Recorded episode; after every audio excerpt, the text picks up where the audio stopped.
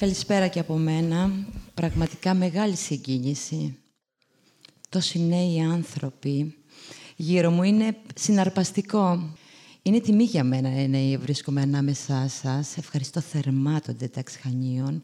Όμως πρέπει να σας συστηθώ. Λέγομαι Στέλλα Μαρή Βάμβουκα και από τότε που θυμάμαι τον εαυτό μου ήθελα να προσφέρω στον άνθρωπο, οπότε το νοσοκομείο έγινε το δεύτερο σπίτι μου. Δουλεύω 22 χρόνια ως νοσηλεύτρια και κλήθηκα σήμερα εδώ μαζί σας να μοιραστώ την προσωπική μου ιστορία. Ένα παραμύθι που δεν έχει σχέση με χιονάτες και πριγκιπέσες, αλλά ούτε και το κορίτσι με τα σπίρτα, γιατί αυτό δεν θα το έφερα ποτέ μα ποτέ να συμβεί. Περίτω να σας πω ότι όλα τα γεγονότα στη ζωή μου ήταν λίγο απρόσμενα, απροσδόκητα ε, ήμουνα λίγο ορκισμένη, εργένησα και για γάμο και παιδιά ούτε λόγος, πραγματικά πιστέψτε με. Όλα έγιναν. Και ούτε ένα, ούτε δύο, τρία παιδιά έφερα στον κόσμο. Ε, στην καρδιά της οικονομικής κρίσης όμως ήρθα αντιμέτωπη με ένα άλλο αναπάντεχο γεγονός, αυτή τη φορά πρόκληση για τη ζωή μου. Ήρθε και το τέταρτο παιδί στην οικογένειά μας και κάπως γίναμε πολύτεκνοι. Ναι, γίναμε ανάδοχοι γονείς ενός παιδιού με ειδικές ανάγκες, παρακαλώ. Τότε που τα ιδρύματα γέμιζαν με παιδιά εγκαταλελειμμένα από ανήπανδρες μητέρες, από γονείς που δεν είχαν τα να θρέψουν, τότε που οι θάλασσες ξέβραζαν παιδικές ψυχές, τότε που οι άνθρωποι απαγωνιζόντουσαν, τότε που τα ΜΜΕ σκόρπιζαν τέτοια τρομοκρατία για το θολό αύριο τέτοια ηθική κρίση δεν την είχα νιώσει ποτέ μου. Στέλλα, έχουμε πιάσει πάντως σαν ανθρωπότητα, μου είχε πει ο κύριος Μπριασούλης, καθηγητής παιδιατρικής. Ναι, τότε πήραμε την ευθύνη να πάρουμε ένα παιδί στο σπίτι μας. Τη Μαρία τη γνώρισα στις 11 του Σεπτέμβρη του 2011. Τότε είχα γυρίσει από άδεια ανατροφή του τρίτου παιδιού μου, οπότε και άλλαξα τμήμα. Πήγα σε ένα καινούριο τμήμα, δούλευα στη μέθενη υλίκων τότε, θυμάμαι. Οπότε έπρεπε να πάω να συστηθώ. Καλημέρα σας, λέω στην προϊσταμένη. Είμαι η Στέλλα. Βλέπω στην αγκαλιά της και κρατούσε μια άμορφη μάζα από σάρκα και οστά. Το μόνο που σκέφτηκα ήταν ο άνθρωπος στην αρχαίγονη μορφή του, έτσι λίγο με απέχθεια θυμάμαι, γύρισα πλάτη και έφυγα. Αυτό το συζήτησα το βράδυ με την οικογένειά μου. Αργότερα με πληροφόρησαν ότι αυτό το παιδί γεννήθηκε στο νοσοκομείο μας από γονείς οικονομικούς μετανάστες. Η μαμά του έπαιρνε φάρμακα κατά τη διάρκεια της εγκυμοσύνης, οπότε και το παιδί, όπως αντιλαμβάνεστε, γεννήθηκε με τεράστια προβλήματα. Δεν θα πω στο ιατρικό ιστορικό του, δεν μου επιτρέπεται, θα ήταν λίγο ανήθικο. Αλλά νοητική στέρηση, σωματική ανεπάρκεια, καρδιακή ανεπάρκεια είναι αρκετά να σας πω το τεράστιο μέγεθος του προβλήματος και γιατί διαβεβαίωναν ότι το παιδί μάλλον θα πεθάνει, δεν ξέρουμε. Οι γονείς την ίδια στιγμή έφυγαν, λάθρα, εξαφανίστηκαν και έκτοτε κανείς δεν ξέρει που είναι τα ίχνη τους. Η μικρή μεταφέρθηκε στη Μεθπέδων και παρέμεινε εκεί 4,5 χρόνια. Έδρεπε την αμέριστη αγάπη του προσωπικού. Η αλήθεια είναι, φύλακα άγγελός της κυρία Εύα Σιμίνα, η προϊσταμένη του τμήματος, που είχε μετατρέψει το γραφείο της σε δωμάτιο της Μαρίας μια κούνια, μια βαλίτσα με ρούχα, ήταν όλη της η πρίκα. Ρωτούσα τους συναδέλφους μου, καλά τι θα γίνει με αυτό το παιδί, ρε παιδιά, τι, τι μέλη γενέστε, ποιος έχει την ευθύνη, τι θα γίνει; Ο εισαγγελέας μου έλεγαν. Το παιδί έπρεπε να μεταφερθεί στο Ίδρυμα Μητέρα, δεν έγινε. Κανείς δεν είχε αναλάβει την ευθύνη από την Κρήτη να το μεταφέρει στην Αθήνα. Οπότε και παρέμεινε εδώ. Ένα λοιπόν παιδί αμαία, μεγαλώνει στο νοσοκομείο χωρίς οικογένεια, χωρίς αδέρφια, χωρίς γονείς και το κακό είναι ότι κανείς δεν το αναζητά.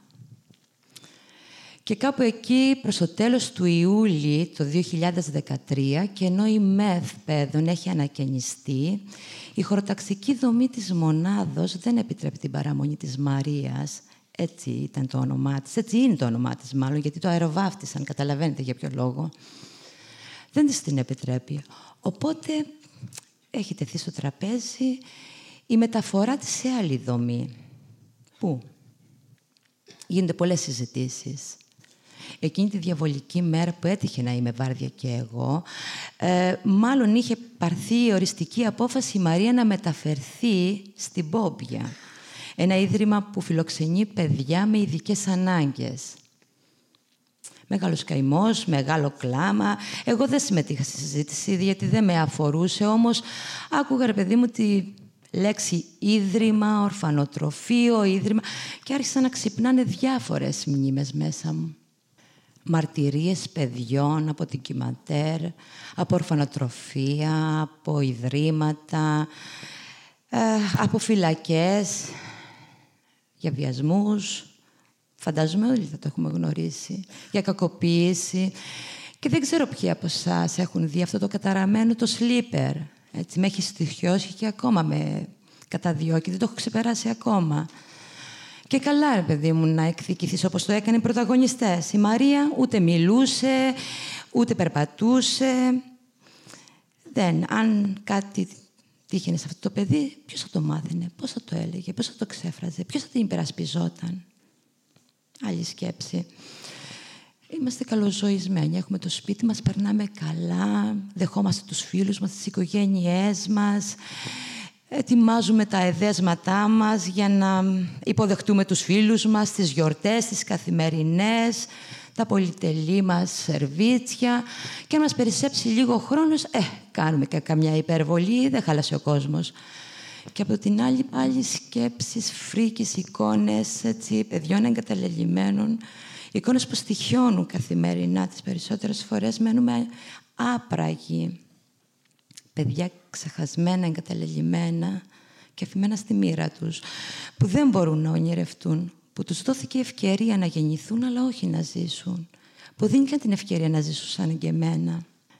Η σκέψη γλυκένει κάπως όταν φέρνω τις φίλες μου στο, στη θύμησή μου. Πέρασαμε πάρα πολλά μαζί. Φαντάζομαι όλοι θα έχετε γίνει φοιτητές, θα έχετε περάσει αυτές τις διαδικασίες, να ονειρεύεστε ένα κόσμο καλύτερο, να γινόμαστε δίκαστες του αδίκου ε, και να έχουμε ένα στόχο την ηθάκη μας, έτσι δεν είναι. Μαζί τους πέρασαν ονειρεμένα χρόνια. Πέρασαμε κυκλόπες, λεστριγόνες, δεν γίναμε φίλες με την Κύρκη. Η χαρά η φίλη μου με έλεγε παραδείγματος χάρη που υπάρχουν παιδιά, λέει ζώα και λουλούδια, υπάρχει και ζωή. Και η ανήφαντακη τη απαντούσε, άλλη φίλη αυτή. Ναι, μα όπου είναι παιδιά δεν υπάρχει Θεός. Και τα πιστεύαμε τώρα όλα αυτά εμείς. Αύριο τι θα τους έλεγα; Άλλο κομμάτι της σκέψης μου, η οικογένειά μου. Η μήτρα της κληρονομιάς μου. Γονείς, παππούδες, γιαγιάδες, άνθρωποι σκληροτράχυλοι, όπως και η κυρία Ελευθερία, ναι, καταγόμαστε από ένα σκληροτράχυλο μέρος. Αλλά έξαν τις πέτρες και άνθησαν πολέμησαν, προσπάθησαν, μοιράστηκαν. Μοιράστηκαν πάρα πολλά πράγματα. Έδωσαν. Καλή στοφά ανθρώπων. Μεταξωτοί άνθρωποι, τους λέει ο Κωνσταντίνος Τσάτσος. Δεν ξέρω ποιοι από εσάς το έχουν διαβάσει αυτό, αλλά με συγκίνησε. Όμως, ένα πράγμα μας είπαν. Αγαπημένη οικογένεια, καλή φίλη, όλο το βάρος σε χρυσό. Είμαστε ευεργετημένοι άνθρωποι με τον άνδρα μου. Είμαστε σύγχρονοι και σκηταλοδρόμοι, ακολουθήσαμε το ίδιο μοτίβο. Ε, αποκτήσαμε καλούς φίλους, καλούς συντέκνους. Πήραμε πάρα πολλά πράγματα. Έχουμε πάρει πάρα πολλά πράγματα. Είμαστε ευεργετημένοι, είμαστε ευλογημένοι άνθρωποι. Απλά αυτό που είπαν και οι προλαλήσαντες ε, κύριοι, όταν παίρνεις, πρέπει να δώσεις κιόλας. Το ισοζύγιο πρέπει να είναι κάπου στο μηδέν για να υπάρχει ισορροπία και αρμονία. 15 δευτερόλεπτα διήρκησαν όλα αυτά που σας έχω πει τώρα. Έχω πάρει τον άνδρα μου τηλέφωνο και του λέω «Ναι, μου λέει, πάρ' το, να το πάρουμε, δεν, δεν το συζητάω». «Καλά, δεν θες να το συζητήσουμε, ήθελα κουβέντα και εγώ». «Όχι», μου λέει, «έχω δουλειά». «Κλείσε». Έτσι, ξαφνιάστηκα. Έχει αυτή την τρελή σοφία πάντα, ρε παιδί μου, να παίρνει λογικές αποφάσεις όταν εγώ είμαι έτσι, σε δύσκολη θέση. Απλά αυτό που δεν γνωρίζω και το λέω απόψε, που να κάπου εκεί είναι κρυμμένος, είναι ότι είναι ο καπετάν Μιχάλης. του Καζαντζάκη μου. Σε ευχαριστώ, Δημήτρη. Πραγματικά σε ευχαριστώ. Αντί λοιπόν... Τα ευχαριστώ σε αυτόν, ναι. Ε, αντί να βαράμε λοιπόν το κεφάλι μας στον τοίχο και να λέμε πού βρισκόμαστε, πού πάμε, τι κάνουμε, με μιας όλη αυτή η ενέργεια έγινε ήλιο, έγινε αερόστατο και απογειωθήκαμε απλά σε ένα ανήφορο που δεν ξέραμε να... που ξέρουμε ότι δεν θα μας οδηγήσει. Απλά η λέξη ντροπή, τελειομανία και επίκριση εξαφανίστηκαν από την ψυχή μου. Πραγματικά, γιατί είμαι από μια οικογένεια, είμαστε και οι δύο πολύ συντηρητικοί. Είπαμε με τον άνδρα μου το εξής. Θα προσφέρουμε μια ποιότητα ζωής σε αυτό το παιδί και μια αξιοπρεπή διαβίωση όμοια με των παιδιών μας. Όχι κάτι περισσότερο, όχι κάτι λιγότερο. Οι άνθρωποι που μας αγαπάνε και είναι δίπλα μας και στα παιδιά μας, εάν δεν αγαπήσουν αυτό το παιδί, γεια σας. Όσο αντέξει, όσο διαρκέσει, θα το παλέψουμε, εντάξει, αξιοπρεπώς.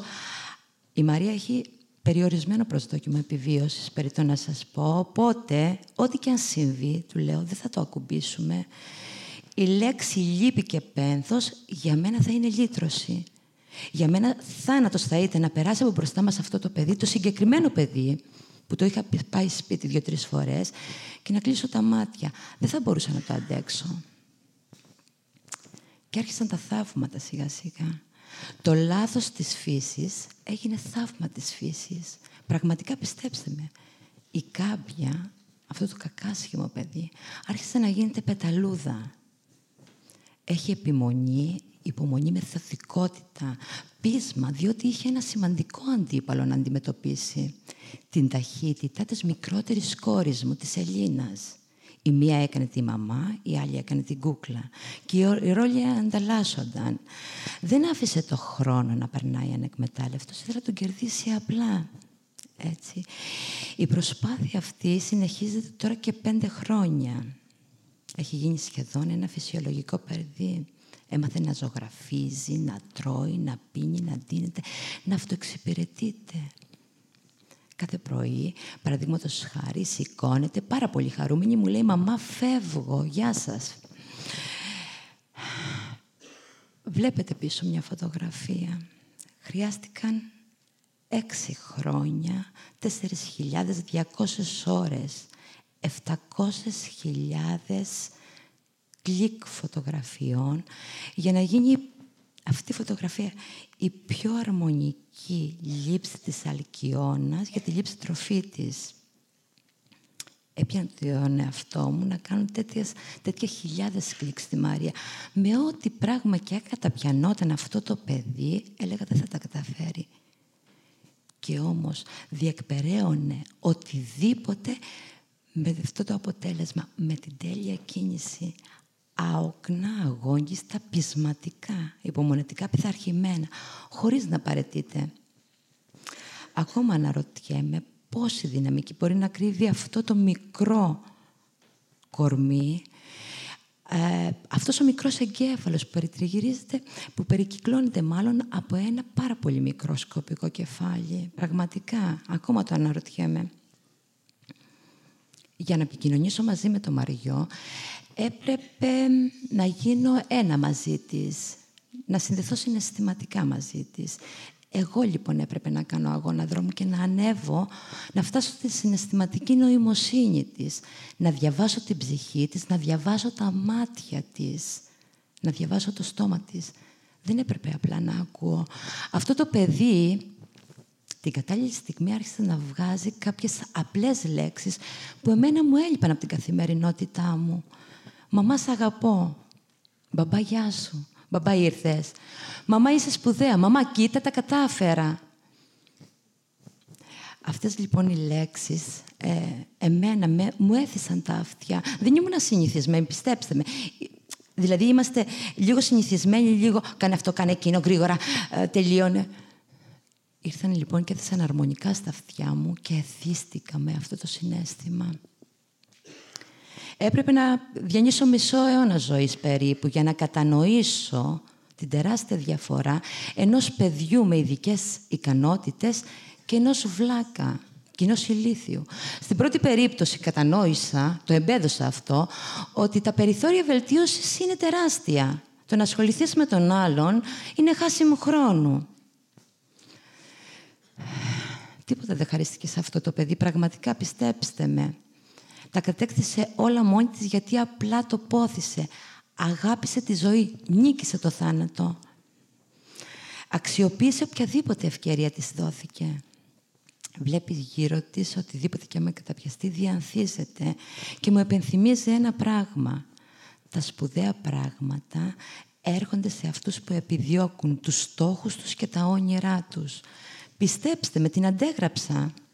Τις προάλλες δηλαδή, ε, τότε που συμπληρωνόταν τα δύο χρόνια για να τελειώσει το μεταπτυχιακό μου, όλα τα προγνωστικά να έδειχναν ότι θα πηγαίνα στο δεύτερο εξάμεινο. Μάλλον παράτησε ακόμα ένα εξάμεινο. Λέω, δεν θα το αφήσω. Πρέπει να ορκιστώ τώρα. Κάντε όπως το Μαριό έλεγα στον εαυτό μου. Μια, ενάμιση μήνα περίπου διήρκησε αυτή η προσπάθεια. 16 Ιουλίου παρέδωσα τη διπλωματική μου εργασία. 18 Ιουλίου ορκιζόμουνα. Της το αφιερώνω λοιπόν. Και θα μου πεις, ρε παιδί μου, τόσο χάλια ήσουν σαν άνθρωπος. Ναι, τόσο χάλια ήμουν σαν άνθρωπος. Αναθεώρησα πάρα πολλά πράγματα. Επαναπροσδιορίστηκα ως άνθρωπος. Αν σκεφτούμε την αθλειότητα που υπάρχει γύρω μας, ειδικά τόσες παιδικές ψυχές να υποφέρουν ποικιλοτρόπως και το επιτρέπουμε. Ε, τότε άδικα μιλάμε για σύγχρονο πολιτισμό.